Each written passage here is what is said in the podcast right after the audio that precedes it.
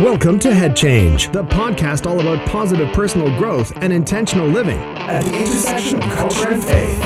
The goal to help you live life like never before. And now, your host, author, speaker, and Hero Award winning humanitarian, James L. Clark.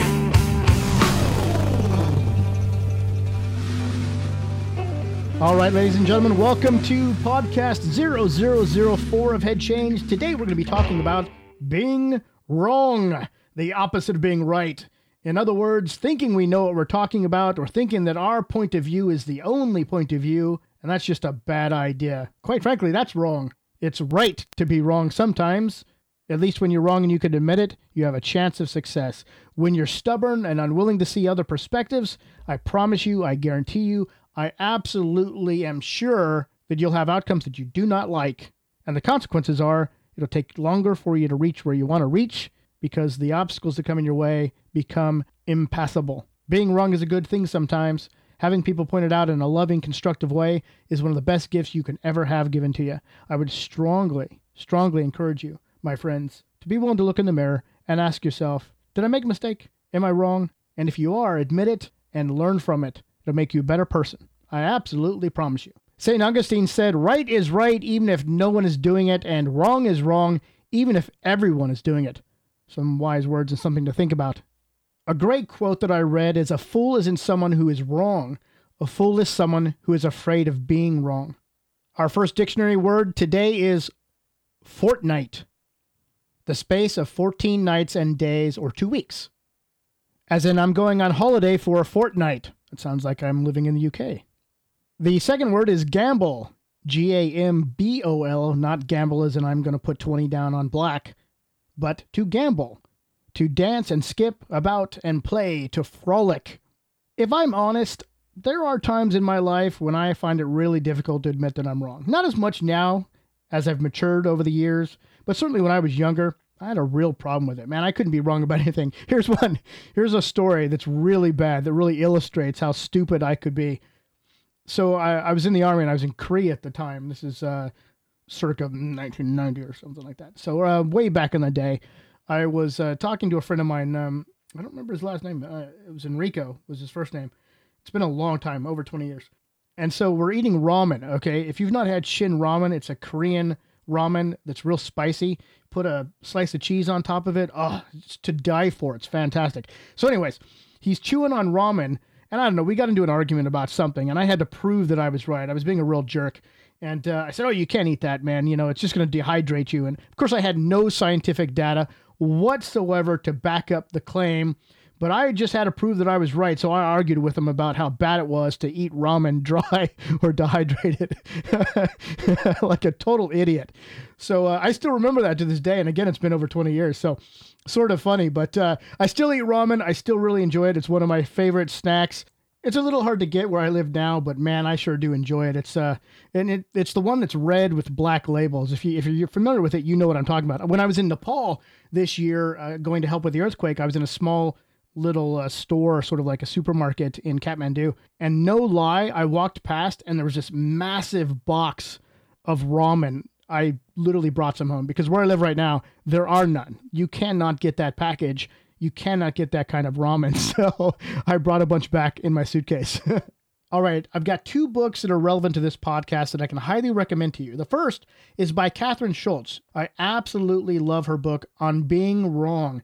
It is worth reading from front to back because the philosophies, the ideas, the concepts, the tips, everything she shares in that book is just a really wonderful expose and exploration of being wrong and why we behave the way we behave. The second book I'm going to recommend is called Predictably Irrational by Dan Ariely. It's another book written by somebody who's very intelligent, but they write in such a way that it makes it easier for people like you and me to be able to understand it without going, oh my God, this is an academic piece please somebody shoot me. If you don't have both of those, I would highly recommend getting them. You don't have to get them from my links. I will, if I remember, put the links in the content page or on the blog. But the truth of the matter is, pick them up. You can get them online at Amazon or Half or, or wherever. There's plenty of places you can get them online these days for pretty good prices. Either way, I strongly suggest adding them to your library because they're valuable and they can help you start to think differently. And it's always worth questioning the things happening around you. That's why this topic of being right or being wrong is so relevant. Because often in life, we think we have all the information, but we don't. And we make, you know, if you're spending time in the field in the military or you do humanitarian work like I do, you want to make decisions based on good, solid, reputable information that people give you so that you don't go out there and make a decision that can be potentially dangerous.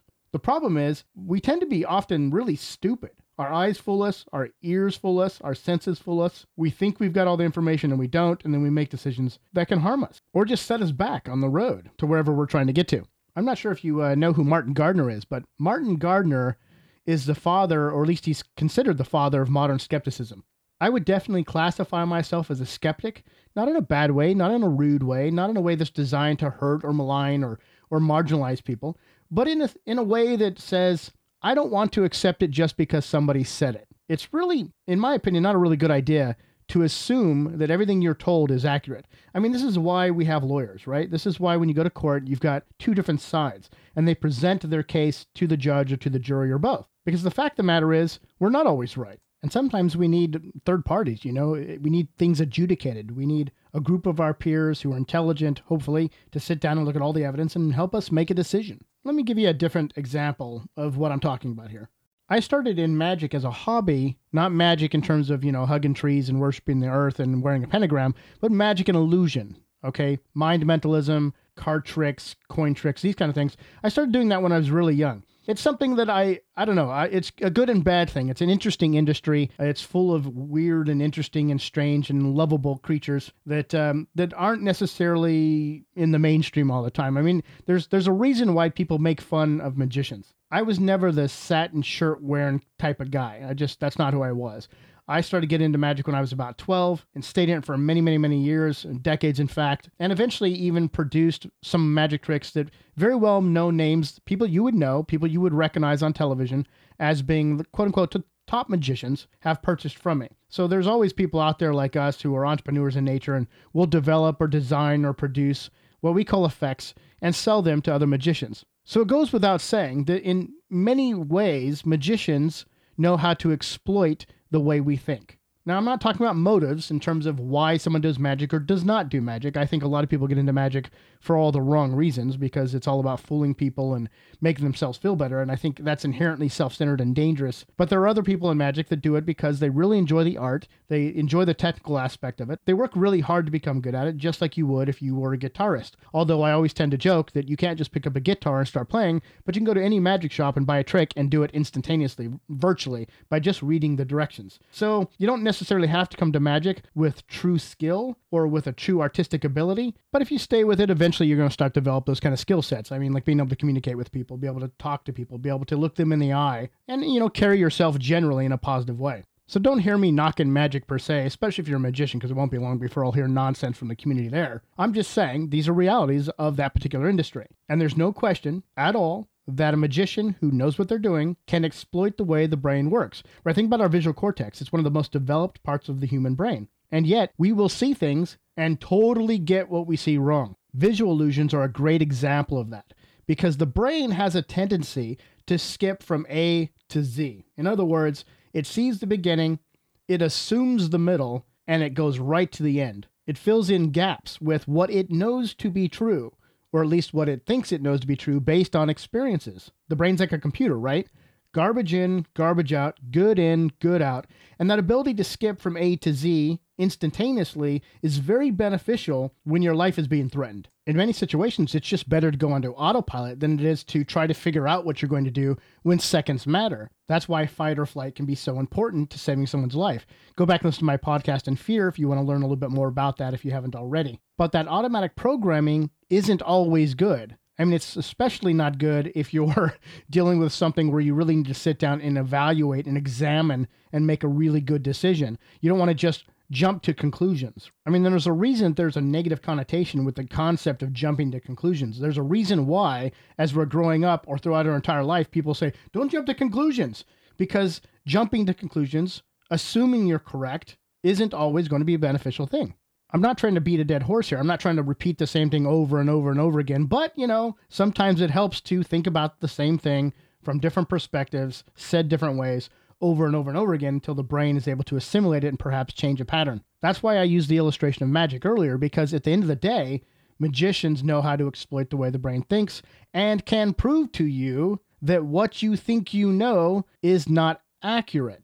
I mean, if you see a coin disappear, did it really disappear? I mean, come on. It may look amazing, like it was in my hand and now it's gone, but it really didn't disappear, okay? Something is going on underneath, something's going on in between that your brain didn't catch, right? Misdirection, technique, things that were employed to create the illusion that you just thought you saw. You may suspend your disbelief for a moment during a magic show if you go see David Copperfield and he vanishes from a box or some other illusionist and a lion, you know, replaces a girl or something like that. But none of us really, at least I hope not, none of us are so moronic as to think, oh, that must be real. That must be legitimate, right? However, there are other forms of magic that fly a little bit closer to the line, if you will, a little bit closer to the flame. And as a consequence, well intentioned, good people are duped into believing something is 100% true when in fact it's not. A good example of this are people who believe in psychic powers ESP, the ability to bend spoons or forks, the ability to communicate with the dead, the ability to read minds. They genuinely, honestly, truly believe that those powers exist despite over 100 years of scientific investigations that suggest the contrary is true. Now, I can't actually tell you whether or not ESP or a sixth sense exists. I really don't know. I can tell you, though, based on my experience, everything I've seen that has been demonstrated or portrayed as ESP, well, really wasn't. I've seen people use trickery and deception to create the illusion of a sixth sense. There are some people that do it out there as form of entertainment. Some people do it because they're serious. Some do it to take advantage of people. So it just sort of depends because you're going to get a variety of people who use these deceptions or use these skill sets, mentalism, and trickery and deception, chicanery to be able to fool people. The problem is if you believe it based on that because you're believing something based on false pretenses. You're not experiencing what you think you're experiencing. It's all a fraud. And as a consequence, you believe something, perhaps earnestly, that it's legitimate when in fact it is illegitimate. And that is dangerous a great example of somebody using it in in my opinion in a deceptive way for their own benefit was a person named Sylvia Browne in the United States. She was featured on television all the time and claimed to have the ability to communicate with the dead. But unfortunately, there were multiple cases documented on television of her making claims that were absolutely false. She dismissed it as uh, unclear information or whatever justification she used to BS the public. But the reality is, she was constantly wrong. I don't believe she had any powers. The evidence doesn't suggest she had any powers, anything different than any one of us have out there currently. Nevertheless, she had thousands and thousands of followers, thousands of people who read her books and made her rich and wealthy off of that belief. And here's a perfect example of why that can be dangerous. The parents of Shawn Hornbeck, a young man who had been kidnapped, were told on national television that he was dead by Sylvia Browne. She pierced the veil, a bunch of mysticism and spooky nonsense took place, and she said definitively 100% that Shawn Hornbeck was no longer living. He was no longer among us. So think about what that caused. Think about the damage that caused to the parents of a young man who had been kidnapped who actually was alive. He was actually still alive. That's horrific. If they believed her, if they took her seriously, they would be totally moving forward under false pretenses. And then later, after her proclamations were found to be untrue, she wasn't even apologetic about it, man. Shawn Hornbeck actually was found. He was perfectly alive, albeit I'm sure damaged and suffering the consequences of such a horrific violation of his humanity, but nevertheless, he wasn't dead, like this psychic said. And here there are people that would believe her, that would hang on her every word. Stop and contemplate it. Now, not all of us are going to listen to somebody like Sylvia Browne, but all of us do that exact thing. In other words, we all make assumptions and we look for evidence to help validate what we believe or what we want to believe is true whatever that happens to be, whether it's a religious belief or a spiritual belief or a belief about economics. We all look for evidence to help support it. It's called confirmation bias. A book that talks about that and a lot more is called How We Know What Isn't So by Thomas Gilovich. He's a professor from Cornell. And another book I could recommend is Fads and Fallacies in the Name of Science, written by Martin Gardner. And every single book that I recommend is a book in my personal library. So I don't recommend anything that I haven't read and I don't personally own. I think it'd be a bit inappropriate to recommend a book to you if I haven't read it or at least really put a little bit of time into it and if I didn't own it myself. I mean, it's sort of bizarre to think that somebody might do a podcast and pull a book off and then just sort of randomly talk about it. That's not a good idea. I, just like I don't think it's a good idea to interview somebody who's written a book and then not have a good conversation with them about it if you've read the book. If you've not read the book, how can you possibly talk about the book? And likewise, just to digress just a tiny bit here, if you're going to have somebody on your podcast or your radio show or your television show and they've written a book, you should probably read the book before you invite them so you can have a good conversation about the book with them. So then you can share that with your listening or viewing audience.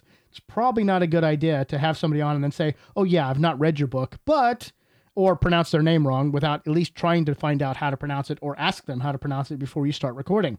I'm not a pro, but at least I get the basics unfortunately these days when i go to try to find podcasts that i can learn from because i want to learn too. I mean i'm not perfect. I don't know everything. I'm looking for good information on a regular basis so i can become better today than i was yesterday so that i can become better tomorrow than i was today. It's just the way i try to do things.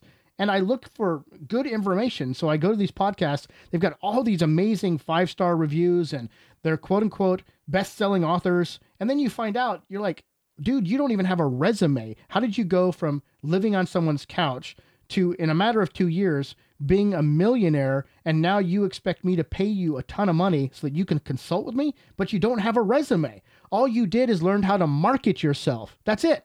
It can't be your only model. It can't be the only way you do things. It's a really good idea if you're going to put yourself up as somebody who can help others, that at least you've got some experience beyond the most superficial of levels. And I'll admit, I'll freely admit, I'm not the best example, but I am very dedicated to making sure that I'm educated and the information that I share is quality information that will help you. I'm very conscious. I'm very aware that people might be listening to this. Might, right? You could be the one person that's listening to my podcast. If you are listening, I don't want to be giving you bad information and I don't want to hammer you with constant sales pitches on every single podcast ad infinitum, ad nauseum to the point where you're like, my God, man, I can't listen to you anymore because you're not even giving me anything of value. Anyways, I'm going to go ahead and stop the diversion because I can keep going on about that. Instead, I'm going to take a quick break and we're going to come back to the educational half of the podcast. You're listening to Head Change with James L. Clark. We'll be right back after this short break. You don't want to miss it. Want to be inspired? Look out for James's new book, Boots on the Ground in Haiti. It's an emotionally moving first person account of people just like you leaving their lives and families behind to help the victims of the 2010 earthquake in Haiti that leveled parts of the small island nation and killed more than 300,000 people in the blink of an eye. Gandhi said if you want to find yourself, lose yourself in the service of others. You'll lose yourself in the pages of this book and the real life stories it shares. All right, welcome back. So, how do you figure out whether you're wrong? How do you figure out whether you're right? How do you determine these kind of things in your life? So, if you're having, for example, an argument or discussion between you and someone else or a group of people, how do you figure out whether or not you're actually full of crap or whether you have something of value? How do you determine these kinds of things? One of the ways is to learn what a fallacy of argumentation is learn fallacies because they have a tremendous amount of value at allowing you to pick apart your own views and what you're saying and thinking, as well as pick apart what other people think and say and present to you. I don't personally know every fallacy out there. I used to have quite a few. I mean, I had a list of them on the refrigerator. And whenever I'd walk by the refrigerator, I'd pick one and I'd just read it and try to get it in my head. And I did that after taking class on uh, critical thinking and the philosophy of logic, which is really interesting. It's sort of like um, algebra, something I'm not good at anyways, but it was a really neat class and it really helped me start to develop better argumentation skills, which then, you know, has a direct impact on your ability to think critically and to be introspective about your critical thinking and the things that are on your mind. But I'll give you a few examples just to get you started, okay? So, uh, let's see. Let's pick one. Um, anecdotal fallacy, right? So, what's an anecdote? It's a personal experience. So, an anecdotal fallacy is when you use a personal experience or an isolated example instead of using sound reasoning or compelling evidence. Now, compelling evidence is when you have good, solid information that either supports something or contradicts that thing. Pretty simple, straightforward, right? So, an anecdotal fallacy is when you go, oh, well, based on my personal experience, well, your personal experience may not be totally valid, okay? It may be partially invalid, right? So you can't just rely upon purely anecdotal evidence or anecdotal fallacies during an argument. You need to look beyond the scope of your personal experience and beyond isolated examples in order to be able to really look at a circumstance and a situation. That doesn't mean you're wrong. You might actually be right. However, fallacies help you better determine these kind of answers to these kind of questions. One of my favorites is the false authority. All right, so great example here, right, of a fallacy of argumentation or a fallacy of logic. If you see somebody like, let's say, Michael Jordan, when his Nike tennis shoes came out, right, Air Jordans, everybody wanted them. They were very expensive. They were probably made in a sweatshop. I don't know, maybe not. Who who knows? But they they weren't made for the cost that they then charged, right? So there was a massive, massive amount of money that was made in between the profit. And one of the reasons they sold so well was because Michael Jordan, one of the greatest basketball players in history, was selling them. He was shilling them. He was the guy out there that was the face, and they were his name on those shoes. So people wanted the shoes because of him. That's a false authority. Okay? Think about it. It's a false authority. He's not a podiatrist. He wasn't an expert about shoes or about whether or not they were going to help your feet or help your spine or anything like that. How do you know the shoes are actually any good just because a company says they are? Or worse, somebody who has no experience in shoes says they are? That's called a false authority. How often does that happen? How often do we look at celebrities and talking heads who have zero experience on a particular topic? None. No education, no academic qualifications. They haven't invested themselves in it themselves, so they're not in public libraries or buying books and studying the content, learning about it from people who are experts and have spent their lives on that particular topic. Instead, they just say what the hell comes to their mind, and because they're Kanye West you know, some other rapper, or because they're a Kardashian and people think that they're important, they go, oh my God, that person said it, therefore it must be true. By definition, that is a fallacy. So, fallacies really help us understand the way we think. And if we can understand the way we think, if we can find the chinks in the armor, if we can find the little bits that might be right or wrong or could manipulate the value of a particular argument, then we have a much better chance of being able to look at our own, to really be able to examine it, to be able to question ourselves, to question others, to be able to go, wait, something just isn't right about that. You know, one of my others is I love the argumentum ad populum, right? So, argumentum ad populum, that's the Latin, is a popular argument. It's an appeal to a widespread bandwagon belief system. Okay. Just because everybody's saying it's so doesn't mean that it really is. I mean, think about it. Just because the crowd's going one way doesn't mean the crowd is accurate. You don't want to be a sheep. You know, as the, the joke is, sheep and people, you put the word together, you get sheeple. You get people who just follow. They don't really lead. They don't step out of the box. They do what they're told. They stay in their cubicle for 35 years and they pay their taxes and they, they just play the game, right? But they're never living outside of that. They're never living outside of that little parameter that they've been stuffed into, that little square peg. Okay. So, one of the benefits of learning fallacies is really being able to apply the fallacies to every given circumstance. If you go back and listen to one of my previous podcasts, I talk about capturing every thought at the threshold of your mind. That's a really important thing. Think about what you think about. Another good example is ad hominem, which means against the person, right? Homonym, human, against the person making the argument, that's ludicrous. It's not going to necessarily validate or invalidate a particular argument or a thought process, but what it does allow you to do is be more sensitive to the way that people argue things they argue. So that you can go, wait a second, no, that's an attack against a person. You're attacking that person, not the argument. You're not attacking the facts being given or the lack of facts being given. And that allows you to narrow down your thought process so that you can actually find the truth. These are all tools. These are all ways to be able to learn. These are all ways to be able to examine and think critically. In my opinion, the best thing you could do is just go out and learn them. Go buy a book on critical thinking, go take a course on critical thinking, and that way you can start to examine everything in your life. And that will help you determine what's right and wrong. It'll help you determine the facts, whether the facts are true or whether they're false. You know, watch debates, listen to the news, watch news shows and see if you can start to apply fallacies to those arguments that are happening. Because if you can, you'll quickly start to realize that a lot of things being said are purely emotional. They're not rational, they're not logical, they're not based on fact, they're just an opinion. And what's the old saying? Everybody has an opinion. It's like assholes, right? Everyone has an opinion. It's just the way it is. Now, what about your personal views? What about how you feel about being wrong? Does it bother you to be wrong?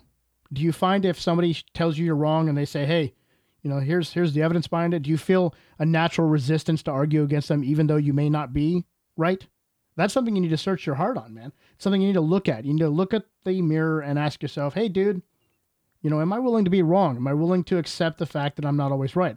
Well, here's the best way to do that. You're never going to be always right. Ever. You're never going to be 100% correct every single time you talk to somebody, every time you form an opinion, every time you have an opinion on something. You're going to be wrong some of the time.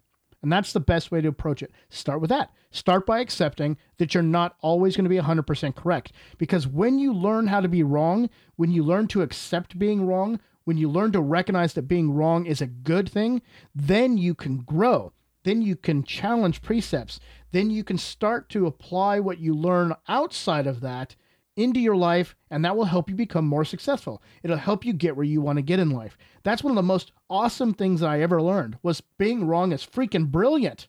You don't own knowledge. Nobody does. So you might as well take the opportunity to learn from someone else if you can. And if you can do that, if you can start to accept that you might not be right, you can start to see things from people's perspective, from other people's perspective. You can start to understand and empathize and sympathize and grow in your relationships. It's amazing what comes out of being wrong.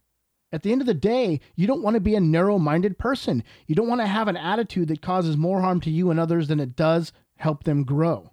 When you're willing to accept that you could be wrong, you're opening your mind, man. You're starting to grow.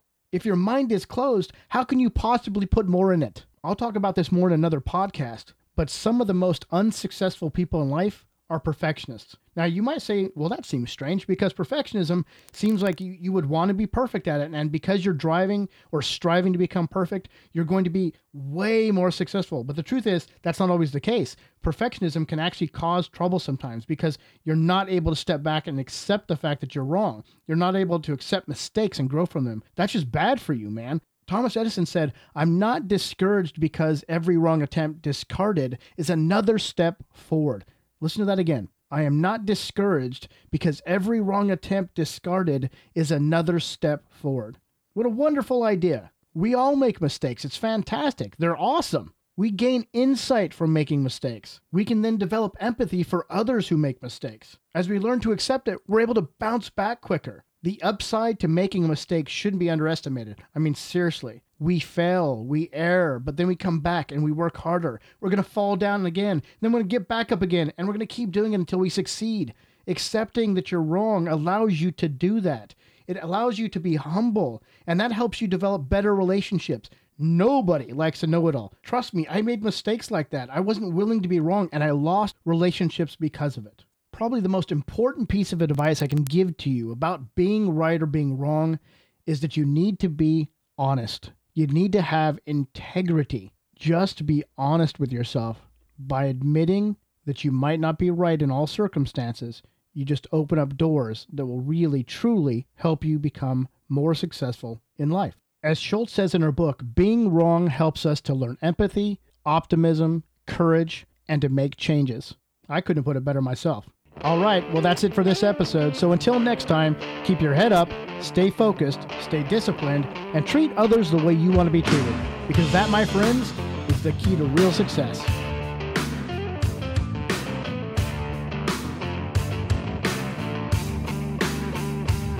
Thanks for listening to Head Change with author, speaker, and hero award winning humanitarian James L. Clark. Please visit jameslclark.com for more resources and follow James at twitter.com slash James L. Clark.